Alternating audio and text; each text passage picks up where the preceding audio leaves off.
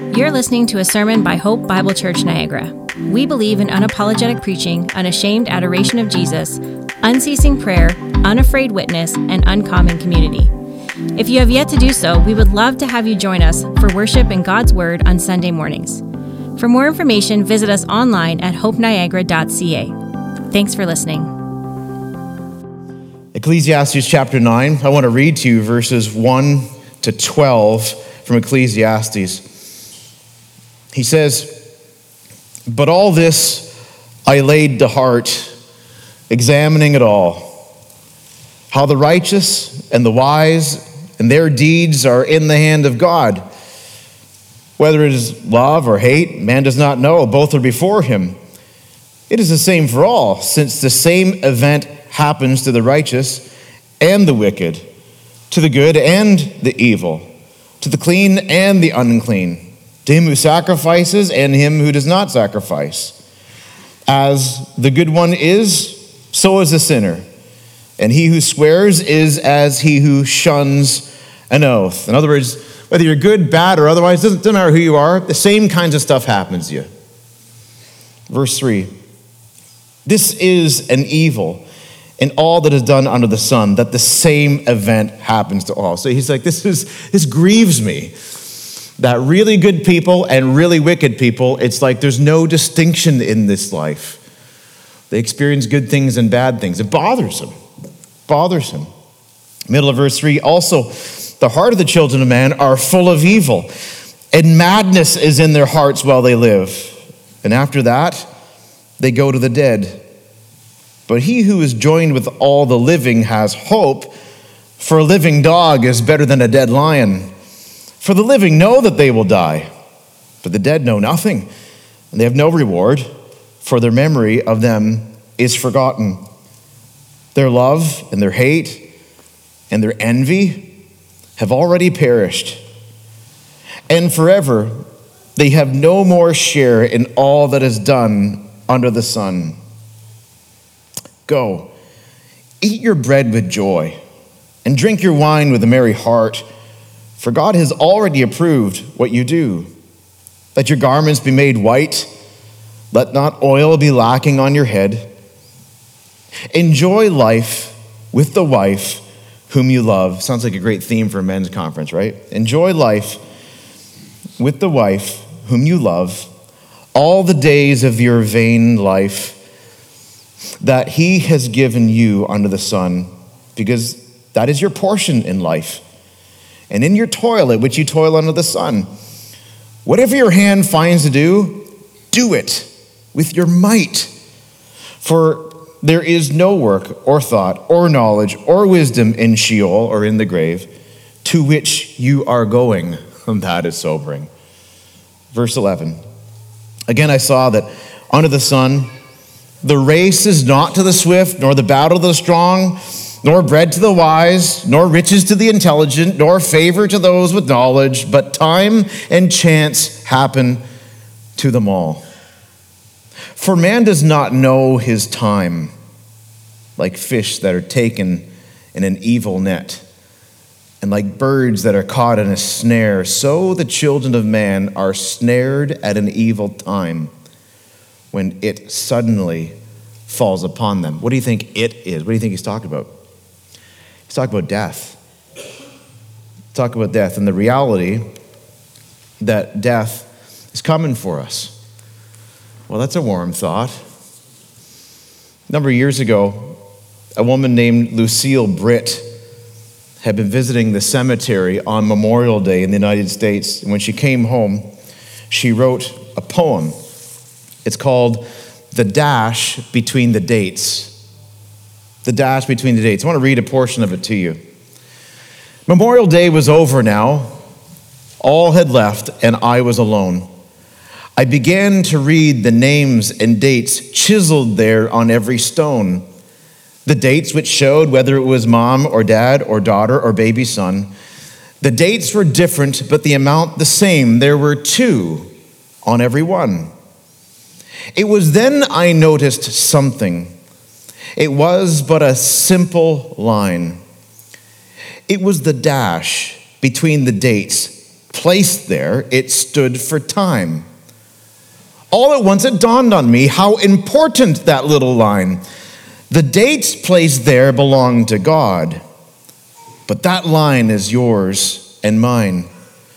It's God who gives this precious life and God who takes away.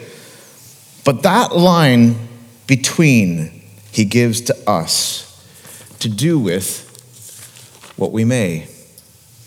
The dash between the dates. That's all we get, loved ones, is the dash. A little precious line that represents your life. The date that you're born, the date that you die, those dates, that belongs to God. That's His business. It's for Him to decide. But that dash between the dates, when you die, if they chisel the date of your birth, the date of your death, that little dash in there, that is your life. That's what you got. You got one of them. And it may be short. And even if you live decades in the grand scheme of things, it will be short. What are you going to do with that? What are you going to do with that date? And how do you make that date, that time count? That's a pressing question. When you think about the brevity of life, and it is brief. It can create in us, in one sense, a, a, a, sense of, of anxiety because life is short, and the Bible's got lots to say about dealing with that anxiety. But it can also create in us a sense of urgency, a sense of, I've got one shot at this, one shot. I need to make it count. How do you do that? How do you make this one precious life count? How do you really live? before you die. Well, wonderfully, God does not leave us to our own devices to figure it out. In fact, if you read through the scriptures, you'll find many, many Bible texts that teach us about how to live before you die. But I, I can't help but be impressed with how Solomon addresses it here in Ecclesiastes chapter 9. He doesn't try to be exhaustive. This is hardly exhaustive. There's, you could even argue there's far better answers elsewhere in Scripture about how to live your life.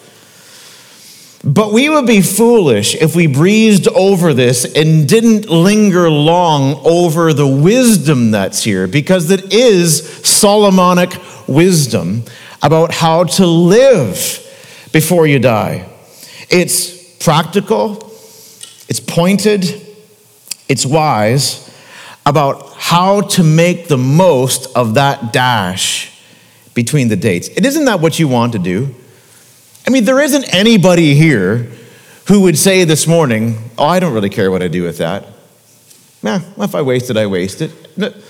Nobody's thinking that. We got one shot at this. So, how do I make it count? Well, we've got here a message that, as I see it, has three main parts to it. First, he gives us a word about dying. And then he gives to us a word about living. And then he gives us some practical wisdom on how to live before you die. So let, us take those one at a time. Let's start, first of all, with this word about dying. Notice what he says in verse 1. He reminds us about the fact that everything, all of life, all of your life, right down the, to the minutest detail, is all in God's hands. Did you see that emphasis? But all this I laid to heart, verse 1, examining it all, how the righteous and the wise and their deeds are in the hand of God. Good people, bad people, people we aren't sure yet what we make of them, whoever they are, in all this life, everything is in the hand of God. We talk about the sovereignty of God in church because He is sovereign. In other words, He is in full control of everything. He rules over it all. And in terms of dates and times and seasons, He assigns them all. He rules over all of it. And when it comes to the future, only He knows what is to come. We don't know the future. That's why, even just a few minutes ago, talking about our plans for the next few weeks, we don't know what could happen. Any, any number of things that could happen that could change our plans, even radically. So we, we look ahead, we, we plan, we ponder, and we set a course. But at the end of the day, we don't know what tomorrow will bring. Only God knows. And that's what he's reminding us of. It's all in God's hands. He says in verse 2, reminds us that life is entirely unpredictable. He says it is the same for all, since the same events happen to the righteous and the wicked, to the good, to the evil, to the clean, to the unclean, to him who sacrifices, and him who does not sacrifice, so worshiper and unworshiper alike. As the good one is, so is the sinner, and he who swears as is he who shuns an oath. Swearing there means, means promising, means vowing. He's like, it's, it really doesn't seem, from a human perspective, doesn't really seem to matter who you are or what you're like. Life is fully unpredictable, and only God knows what tomorrow will bring. And at the end of our passage, he returns to this theme. Verse 11, uh, he, he talks about time and chance happening to everyone. You see that at the end of verse 11? Time and chance happen to them all. From a human perspective, there's sometimes it's just like you know, stuff happens. It's, it's, there's no rhyme or reason from our perspective as to why things happen. When you bring God back into the picture, you know that there is reason, but lots of times we don't see or even know what that is. Time and chance, he says, happen to them all. Then verse, verse 12, notice that first line. For man does not know his time. And your time, like your time to die, you don't know when that's going to be.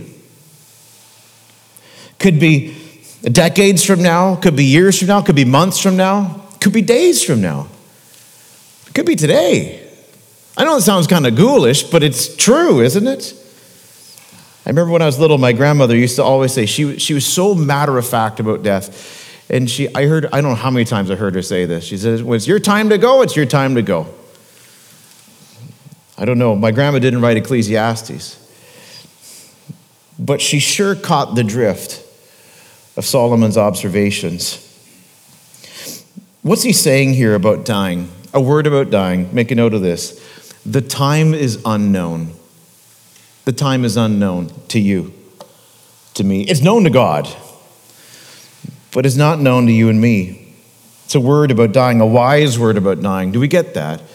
Our time is unknown. God knows what tomorrow will bring, will, will bring, but there's, there's no telling from our perspective what it will bring. We can predict, we can see, but we know that in terms of my life, in terms of my death, it's in God's hands. Many people live their lives as if the number of their days will never run out. And I think that there is widespread denial. I think that's how much of humanity keeps it together is by ignoring and pushing away thoughts about death and trying to deny and trying to ignore the reality of it. I think that's how much of humanity keeps it together is by denial and, and just, just push it away. And it's interesting sometimes the way we try to mute death and even, even when somebody dies, and this is no judgment, please don't misunderstand me. It's just no judgment, just, just pure observation, pure observation. More and more, you've noticed, we call it a celebration of life. And that's okay. I'm not down on that. I'm not down. I get it. It is good to celebrate a person's life. But it's interesting, and even in my short lifetime, I've seen that has become more and more. We're less and less inclined to call it a funeral. Now, this is just me, okay? No judgment. I've been, I've had loved ones, celebrations of life, so don't misunderstand me. Don't fit, but here, this is just me. When I die, it's gonna be called a funeral. Because I don't, this is just me, just me, okay? No judgment. Don't, please don't email me, okay? When I die, it's gonna be called a funeral because I don't want the attendees to miss the reality of death when it comes to a celebration of life, I have one of those every year. It's called my birthday. But when I die, that's a serious thing that I don't want attendees to miss. In other words, your time's coming too. You're standing over looking at me in my deadness, which we'll see. I don't know. I won't be around to know whether you'll be able to see me or not. But what about you? See, it's a reality that the time of our death is unknown, but it's coming. I remember, I still remember very clearly the first time in my life that this, this ever came home to land on me. I was in grade six, and my dad had a, one of his best friends uh, did roofing work on the side. And uh, he and his son, who I'd met several times, he and his son, who was about in his early 20s, I think he was 22, they came over that morning, first thing in the morning. They're going to a roofing job, and they borrowed my dad's ladder. My dad had a 40 foot extension ladder, and they were doing a high roof, and so they needed dad, they wanted to borrow my dad's ladder. So they came first thing in the morning and borrowed the ladder, and off they went to the roofing job. Middle of the afternoon, my dad got a call that his friend's son, again about the age of 22, had fallen off the roof. Uh, we, we don't know to this day, we don't know exactly what happened and how he came that he fell, but he fell from the roof and plummeted down and, and landed on the ground. And by the next morning, I still remember, still remember, clear as day, my dad coming and telling me, Brian died. And there I am, six, not six years old, in grade six, as a young person, for the first time in my life that I can recall, being rocked by the reality that someone who's not an old person, not even sensitive of old people, but someone who's not old, died. I remember it rocking me, shaking me to my core. That here is a young person who I remembered sitting in our kitchen laughing, telling stories, was gone. But, loved ones, this is the reality, and many, many of you have encountered this. Some of you in very personal ways, some of you, even your own children. I don't need to tell you about the realities of death. But we are reminded in Scripture and here in this text that death is coming. And the time for us is unknown. That's important for us to note. Now, we're worried about living. Worried about living? Well, a word about dying, the time is unknown. A word about living, the time is now. Right now. I see that in verse, as the main emphasis that I discern in verses 3 to 6. In verse 3, he talks about the world being full of evil people. This is an evil that is done under the sun, that the same event happens to all. Also, the hearts of the children of man are full of evil. It's like, so Solomon looks around, he observes, yeah, there's good people and there's bad people, but there's a, there's a general drift through society, and that is people are full of evil and wickedness and selfishness. And he notes, he says, and madness is in their hearts while they live. Like a, it, that word madness speaks of a, a moral wildness, a morally self destructive kind of behavior. And think about even, even so called good people. You might think of yourself as a good person, and think about even you as this good person. How many times you've hurt people in your life? Things you've said, things you've done, things you didn't say, you didn't do. And you hurt people. You, you know it. Even the good people aren't all that good. And then, never mind the bad people, the viciousness, the violence, the rampant selfishness. We live in a world where the residents herein have gone insane. As we run from God, as we push Him away and do our own thing. It's interesting, he says in verse 4, he talks about hope, but it's not the kind of hope that we anticipate. Like we're down in the depths here about death and wickedness, and we're looking for the, the light of hope. And we see that word hope, but it's funny that it's not kind of hope that we're anticipating. He says, But he who is joined with all the living has hope. Like, yes, yes, bring the gospel, bring good news about God and his goodness. But notice what he says For a living dog is better than a dead lion. So, so the, the hope, you're better off because you're still because you're not dead yet. So you, you got a chance. You, you at least, the, de- the dead person doesn't know. They, they, they're, they're in another place now, but you know. You know that life is short. For the living know, verse 5, that they will die, but the dead know nothing. You see what he's saying? He's saying, he's like, you, if you are alive, you're on that dash and you've got the shot still.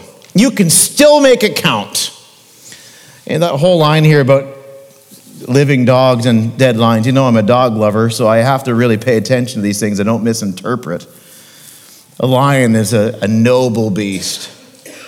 The dog in antiquity were despised, scavengers, dangerous, looked down upon. I'm so glad my little Milo lives now. What's the point? Well, the point, if I put it in modern language or in our context, it'd be like better to be a living rat than a dead house pet. because you got a chance to live before you die. Do you see that? You've got a shot to live. It's right now. It's on. You've got one shot at this life, and you are taking it right now. God is gracious. He's given you many days. If you're here in this room and you're understanding what I'm saying, God has given you many days, many chances, many opportunities to make it count.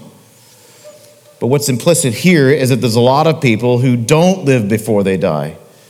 Well, they live, but they don't live.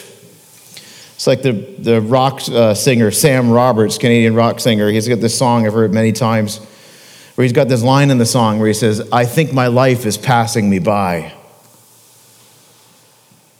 Wonder about you. Do you feel like that too? Do you feel like your life is passing you by? Is it? Well, what do we do about that? Well, when it comes to understanding death, realize that the time is unknown. When it comes to thinking about life, what Solomon tells us here is the time to live is now. It's right now. So, how, how, do, how do we do this then?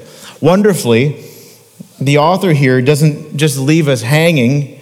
He, I think, has for us some real practical wisdom about how to live, how to really live before you die, how to make this life count. In verse 7, he says, Go eat your bread with joy and drink your wine with a merry heart, for God has already approved what you do. That doesn't almost sound right, doesn't it? If you grew up in church, it's like there's something's wrong here. There needs to be something about on mission for Jesus. Well, there's a little bit of that coming, a little bit.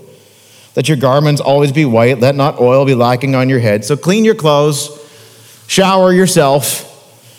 Verse 9, enjoy life with the wife of whom you love all the days of your vain life. Remind, vain because it's limited that you've been given under the sun, because that is your portion in life and your and in your toil at which you toil under the sun. Whatever your hand finds to do, do it with your might, for there is no work or thought or knowledge or wisdom in Sheol in the grave to which you are going. What is he saying here? He's saying, live before you die. Live. Live. You say, well, how do I how do I do that? There's a lot of people, maybe in your life, you think that they think they're living. Are they really living? Well, we're given here some practical guidance. How do you live before you die? Well, one way you live before you die is by enjoying the gifts that God gives you. Emphasis on God, emphasis on gifts, emphasis on gives you. God has given you and me tremendous gifts in this life. And the call here in this text is an important one for some of us to hear. The call is to enjoy them. You live before you die by enjoying the gifts that God gives you. He gives the example in verses 7 of 8 of food and drink. Now, this is the first time in Ecclesiastes where we're encouraged to enjoy uh, food and drink. Chapter 2, chapter 3, chapter 5, chapter 8, and all these chapters, he references that, and we get the sense that as we come into chapter 9, that the food and drink are not just gifts in and of themselves, but are, are given, they are a a, a venue by which we experience God's kindness. So, enjoying that food, enjoying that drink, and enjoying that tasty dessert, and, and enjoying the vegetables out of your garden, and enjoying a picnic with, your, with a friend, and in enjoying these things, we don't just enjoy them, but we also recognize that they come to us from God. He mentions that. He said, God has already approved what you do. It's not, it's not wrong to enjoy them. Some of us probably need to hear that. There's many of us that maybe are at the opposite end of the spectrum that maybe enjoy too much, and God's, God's word has something to say about that. But there's some of us, there's some of us that have come maybe from a background or even just have a mindset that if I'm enjoying it, if I'm finding pleasure in it, then it must be sinful. And that's not the case. God already approves, he says, verse 7. Think of 1 Timothy 6 and 17. I think we got it on the screen too. 1 Timothy 6 and 17. Now, in the context, he's talking about money and, and wealth. But notice I've underlined a phrase in here that I really want you to notice. As for the rich in this present age, charge them not to be haughty, nor to set their hopes on the uncertainty of riches. Now, wealth and being rich, that's relative. Many of us, as far as the world standards are concerned, are well off. So, what's the word for us? Well, the word is don't set your hopes on those things. Don't, don't rest the weight of your confidence, certainly not the weight of your full joy in those things. But he says, but instead put it on God, who, notice, who richly provides us with everything to enjoy. So, and the careful Bible student will come to me and say, Well, Ross, I mean, okay, this word about enjoying food and beverage, that's all well and good, but it's Ecclesiastes. And I mean, some of the stuff he says in there, you really got to think about. You really got, but here we've got Paul in the New Testament who's saying that God has given you good things to enjoy. So, what's the word? The word is to enjoy them. You're not more spiritual if you abstain necessarily. Yes, it's good and right to enjoy what God has given.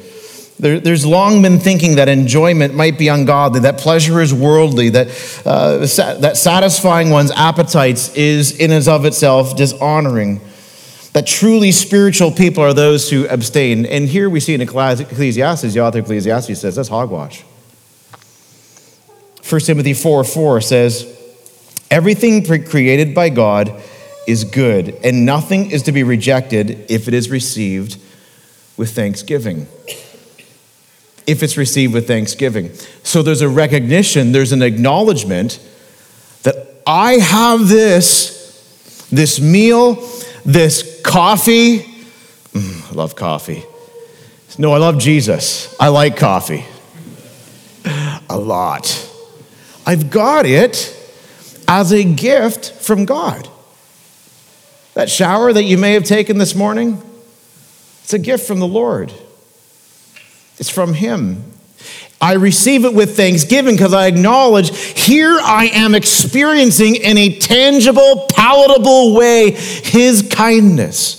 Knowing full well I don't deserve any of this. In fact, I deserve the opposite. We talked about that last week. I deserve judgment. I deserve wrath from this God. But not only in Jesus am I spared that wrath, but I'm given all this bevy of kindnesses that I experience. Consider the life of Jesus. On many occasions, we read in the Gospels of him enjoying meals in people's homes, enjoying the food, enjoying the fellowship, being present with people in that context. In fact, we, we see it enough that in Matthew 11, his opponents accused him, falsely accused him, of being a, a glutton and a drunkard. So where did they get that from? Because it's like they were like, ah, every time we turn around, this Jesus is having a meal with somebody. He was just a drunk and a glutton. Now, that was blasphemous and slanderous and not fair and not true.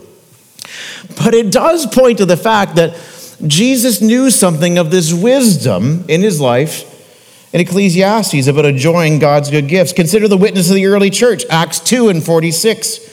It says, And day by day, attending the temple together and breaking bread in their homes, they received their food with glad and generous hearts. Now, I understand, the way I understand this is that the breaking bread in their homes especially refers to eating meals together and enjoying that fellowship together over food. This kind of enjoyment, it's not the main thing, but it's part of the living we do before we die. So, right about now, you might be hearing me say, I think I like where this sermon's going. I, th- I think I like it. We're going to the Mandarin today to worship Jesus. well, you can with thanksgiving in your heart, recognizing that this is the Lord's goodness. You can savor that good hamburger or veggie burger, wherever you're at there. I'm not sure it's more difficult, I find, to enjoy veggie burger, but to each their own. You can nurse that cup of coffee, you can let that chocolate melt in your mouth. You can indulge in one of the great, great dishes of all time, palak paneer. How many of you know what palak paneer is? It's an Indian dish. First time I saw it, it, I thought it was absolutely disgusting looking, but then I vowed I was going to try everything that night, and I tried it, and I've never looked back. Trust me. It's puree spinach with paneer cheese. Now, some of you are just like, yeah, I'm definitely not trying that. No, you've got to try it. It's like one of the best things I've ever tasted. You can enjoy that. Now, to be clear, we're not denying that moderation is important. Now, some of you are like, okay, it's about time he said this. Remember, Paul says, 1 Corinthians 6:12, I will not be dominated or ruled or controlled by anything. Food, in our lives can be too much and can be too little. It can be a major problem. We're not denying that here. There's godly wisdom in that, in wrestling through that. We're also not denying that there are some times and some things that certain people should avoid. Maybe you should avoid alcohol. Maybe there's foods you should abstain from for the sake of your health. Maybe certain occasions and seasons call for you to avoid. This is not denying that you should also not be concerned for others who are without. If we feed ourselves and give no thought to the unfed millions around the world, then I'm not really sure that we're with Solomon in his godly wisdom here. But this doesn't alter or undermine the fact that in God's goodness we are free to enjoy. And it's part of living, enjoying the gifts that God gives you. Has ever, have you ever wondered at the fact that we can taste? Have you ever wondered at that? Like for most of us in this room here, there are foods that we could list that taste good. Have you ever stopped and marveled at the fact that you can taste?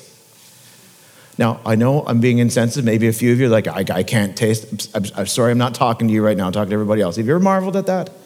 That you can smell? That you walk in the home and somebody you love is baking an apple pie and it hits your nostrils and it's just like, just overwhelmed. It's like, it's like a preview of heaven. Why is that? That we can taste, that we can smell? Why is it when you bite into that burger, you just go, mmm? I think it's a marvel of God's kindness, a symbol of his goodness. That not only do we have things that we, not only do we, are we given food to sustain us, but we can enjoy it. Have you ever marveled at that? That's not somehow, as if we got our Bible, we got our theology right, that didn't just happen. We didn't just evolve into people who like the taste of things. We're created for it. And so, what Solomon says here is one of the ways we live before we die is by enjoying the gifts that God gives you. Enjoying it. Things like food and drink, things like family and marriage. That's where he goes in verse 9, right? I love that line. Enjoy life with the wife whom you love. You do love her, brother, don't you? You love her. Do you enjoy your life with her? Because that's what it's for, that marriage, is to enjoy your life with her. We see more fully in the New Testament to give glory to Jesus, representing that union between Jesus and his church. You know, Jesus loves his church, doesn't just endure his church, doesn't just put up with her. Jesus and the church are not glorified roommates. He loves his church. Do you love? Do you love her? Do you love your wife? Brothers are like, when are you going to speak to my wives, my wife about this? Applies to you too. Too many couples, loved ones, just endure their life as husband and wife, and I think that's a waste. You say, Ross, you don't, you don't know what we've been through, you don't know what we're facing. Well, first of all, I'll tell you, you might be surprised. I've seen a few things, but maybe I don't. But I do know this you did not marry that woman, you did not marry that man to tolerate them. And it's not God's will for your marriage. In your twisted mind, you might hear that and like, great, there's my out. No, it is not your out. It is your in. To turn back to that person. Maybe there's counsel that you need. We'd love to help you with that. Maybe there's prayer you need. Maybe there's biblical wisdom you need. There's a lot of reasons why a marriage can go stale, can go cold, but the imperative here in verse 9 is a call to enjoy one another. That is part of the point as you experience the goodness of God. So I just think, just pastorally, just throw this out here. I think that a good biblical application of verse 9 in this text is to make every effort to enjoy your spouse. You say, well, I think that will take a lot of effort. Then make it. God has given you someone to walk through this fleeting, frustrating life if you're married. And that is a tremendous grace to you. I broaden this out and speak of family as well, a church family too. But here's an opportunity for me just to dig into marriage just a little bit for a moment. Ted Cunningham wrote a book called Fun Loving You Enjoying Your Marriage in the Midst of the Grind. And in there, I think he's just got, I think he's really on to something. He challenges couples to, in their life, in their schedule, to have three things a daily delay, a weekly withdrawal, an annual abandon. Daily delay, weekly withdrawal, and the uh, annual abandon. A daily delay, uninterrupted 15 or 20 minutes of conversation every day. You're like, that's easy, it's good. Some people sitting around you, though, it's like, that's to be hard. You can do it. You know how I did it? In our old house, it was super easy. We had this really tiny kitchen. And so, what I would do, this, this is just me, this is just what I would do. Please don't judge. Okay, this is what I would do. It's for my wife, for our marriage. Is while she was making the kids' lunches, yes, she made the kids' lunches, I would go in and we had these tall stools, and I would just go into the kitchen, turn the stool around, and sit there and just talk. That's how I did it. Like, well, didn't you jump in there and help with the lunches? Mm, wasn't enough room. I got the feeling she didn't need my help, too. I'm just saying, hey, if you judge, fine, you come up with your idea. What are you going to do? 15, 20 minutes of conversation. Get in her kitchen. Get in his garage. Go on out there. He'd love it. He'd love it. Love it. Just came out there. What you doing? Oh, yeah. Ask a couple questions. Talk to him. He's like, Are you kidding me? I got better things to do. What, than love your husband? You can do it. 15, 20 minutes of conversation a day. Start here. Ask your spouse, do we do that? Like 15, 20 minutes conversation a day, a daily delay, just lingering to talk with you. Maybe sit in the front stoop. Now at our new house here, what we got is we got two chairs in the front stoop. That's there for loving. Not that kind of loving, I mean that conversation kind of loving. A daily delay, a weekly withdrawal. Away from home, but in town, just go somewhere. Go to the park, Go walk along the canal, go for a drive, have a date, meet for lunch. Just a week withdrawal. It's not a big thing, it's not a far away thing, but it's an intentional thing. Annual abandon, just to get away. Get away. Go camp somewhere. Maybe go visit a town you've always wanted to visit. Go check out a market. Go to a car show. I don't know. An annual abandon. What's the point of this? The point of this is that God has been good to us in this life to give us good gifts to enjoy. And in enjoying them, we honor Him because they're gifts from Him. And some of the greatest gifts are the people that God has put right in your house, right in your life. You don't honor the Lord by having a dumpy marriage. So take intentional steps to do that. Enjoy life with the wife whom you love all the days of your vain life that he has given you under the sun because it's just a dash. It's just a dash. And then will come a date. So enjoy. Enjoy.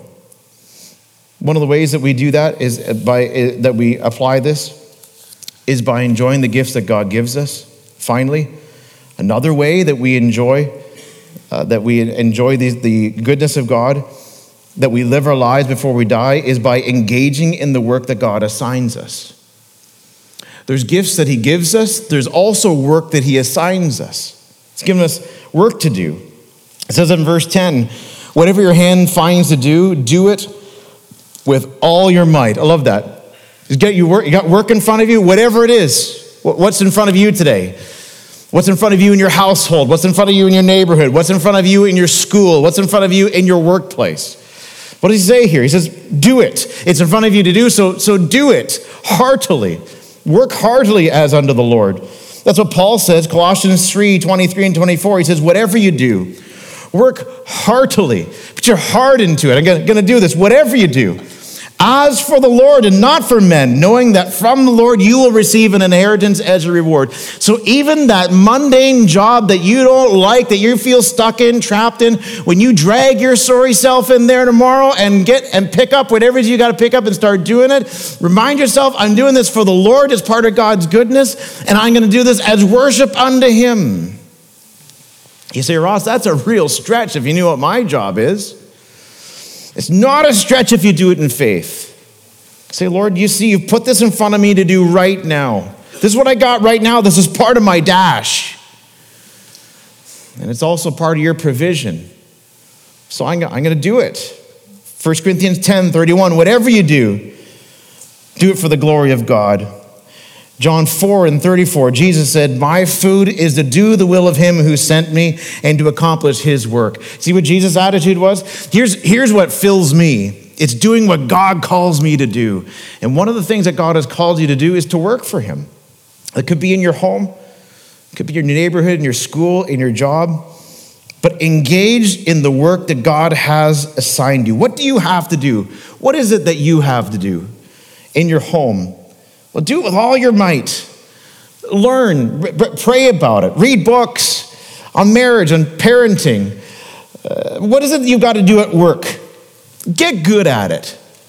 Get good at it. Be, be the best you can at it. What is God giving you to do at church? Well, invest yourself. Give, give your heart to that to maximize your blessing of others. What's God given you to do as a volunteer in your community? Put your back into it. Resist the half heartedness. Resist the urge to say, ah, good enough. Beware of being overcommitted, but beware of being undercommitted. Do what God has given you to do. This is how we live. Sometimes our lives pass us by because we're not engaged in faith in God and the things that are right before us. How many of you, or even myself, are, seem to always be looking ahead and wishing and dreaming for something better, missing the life that is? It's good to dream. It's godly to have ambitions. But don't overlook what's in front of you right now because right now, maybe all you and I get. So, the wisdom here is that listen, life is short, it can end without a moment's notice. So, the time to live is now. Live before you die by enjoying the gifts that God gives you and engaging in the work that God assigns you. All the work and all the tasks that are put before us to do can be done, should be done as unto the Lord. So do it as unto him.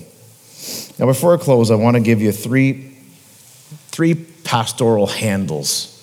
You know what I mean by handle? Like something, okay, I've heard a lot, you've said a lot. Help me to take this with me. So, three handles, okay, like a bag. You know, grab hold of this and take it with me. And they all start with the letter A. I love alliteration. Appreciate, anticipate, accept, appreciate. I will encourage you to intentionally cultivate appreciation for the generosity and goodness of God to you in your life. In everything. From the shower to the lunch to the work that you have before you. Appreciate. Give thanks before your meals. Like, give thanks before your meals. How many of us, and I ain't any different, at our mealtime prayers, and it's good that you do that. You do do that, don't you? Thank God for your food. But how many times can we fall into, thank you for God for this food? Blessed to our bodies in Jesus' name, amen. And it's attack. How many, it's so easy to fall into that. Some of you don't, bless you for that, but there's lots of us that would do well to remember I don't deserve any of this. And not only has God given it to me to fill me and to fuel me, but it looks like it's going to taste good. I understand if what's in front of you, you're like, I see that and I know it's not going to taste good but at least it's food. And God is good. To be intentional about cultivating appreciation, thanking God, and to be intentional, even if you did this for a day, to be intentional about thinking about what it is I'm enjoying as that hot water is going over your body and the soap is on your body and you're drinking that coffee and you're petting that dog and you are watching the, the waves on the water as you look at those things and just be aware of the fact that there is a God who is good to you. To see that, to smell that. appreciate, and thank Him. Ask God to give you eyes wide open to see and to savor His goodness in the things He's given you. Appreciate. Second, anticipate. Anticipate. We've talked about lots of good things here. This text talks about good gifts from God, like food and drink, marriage and family, even work. But I put this word here, anticipate, because as we appreciate the good things that we have now from God, we also anticipate this that in Jesus there are greater gifts to come. So you might sit down to a good meal today. Well, you be good to remember as you enjoy that meal that there is a great meal to come. The Bible calls it the marriage supper of the Lamb, and it's pointing forward to a time that if you are in Jesus, you're going to be with Jesus and celebrate his forever kingdom in heaven. It's, it's a, a, pointer forward to something. As you thank God for the meal that you're about to eat, it's, it's as though you might be well to remind, be reminded that the Lord would say, There's a greater meal to come. Anticipate the, the, the, the, best, the, the, the best banquet ever is to come. Marriage, as your marriage, as you enjoy, as you work in your marriage, be reminded that the full and forever marriage is with Jesus and there will be a great union with him one day. It's coming soon in, in heaven. Uh, and anticipate when you will be with the Lord, never to be separated again. That's what that marriage that you're struggling through, that's, that what, that's what it's to depict. It depicts that permanency, that faithful union with Jesus. Jesus never leaves his bride, so we, we know we'll be with him. And one day when he comes, we will be joined to him in a way, we are joined to him now, but in a way that will be full and complete and it will be beautiful. That's to come. So as you work in your marriage and you strive to enjoy life with the wife that God has given you, it's also you do it with appreciation and anticipation of what's to come. The mirrors that come when I will be with Jesus, never to be separated. Oh, how precious that will be. If this is good or even sort of good, that's going to be great. Work. It points forward to a coming rest. I believe there will be work in heaven. That's another sermon but it will not be saddled with all the curse of frustration that we experience now. So, as you wipe sweat from your brow and you bandage up your bloodied finger, and as you walk on aching knees, and as you haul your sorry self back into that job again, remember rest is coming. Rest is coming. And the work in heaven will be beautiful indeed. Anticipate, appreciate, anticipate, finally accept. Accept from the Lord abundant life.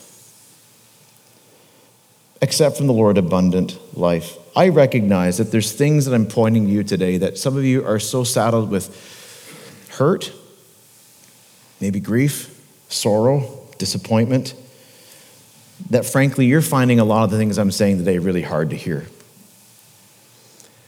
Because you hear me talk about enjoying life with the wife that God has given you, and you say, I wish I had a wife. Or, I don't know how that could ever happen. There's others that will hear about work and wish that there's things that they could do that they can no longer can or never been able to. I recognize that for many of us, there are things that you're hearing today that maybe would grieve you just at hearing them.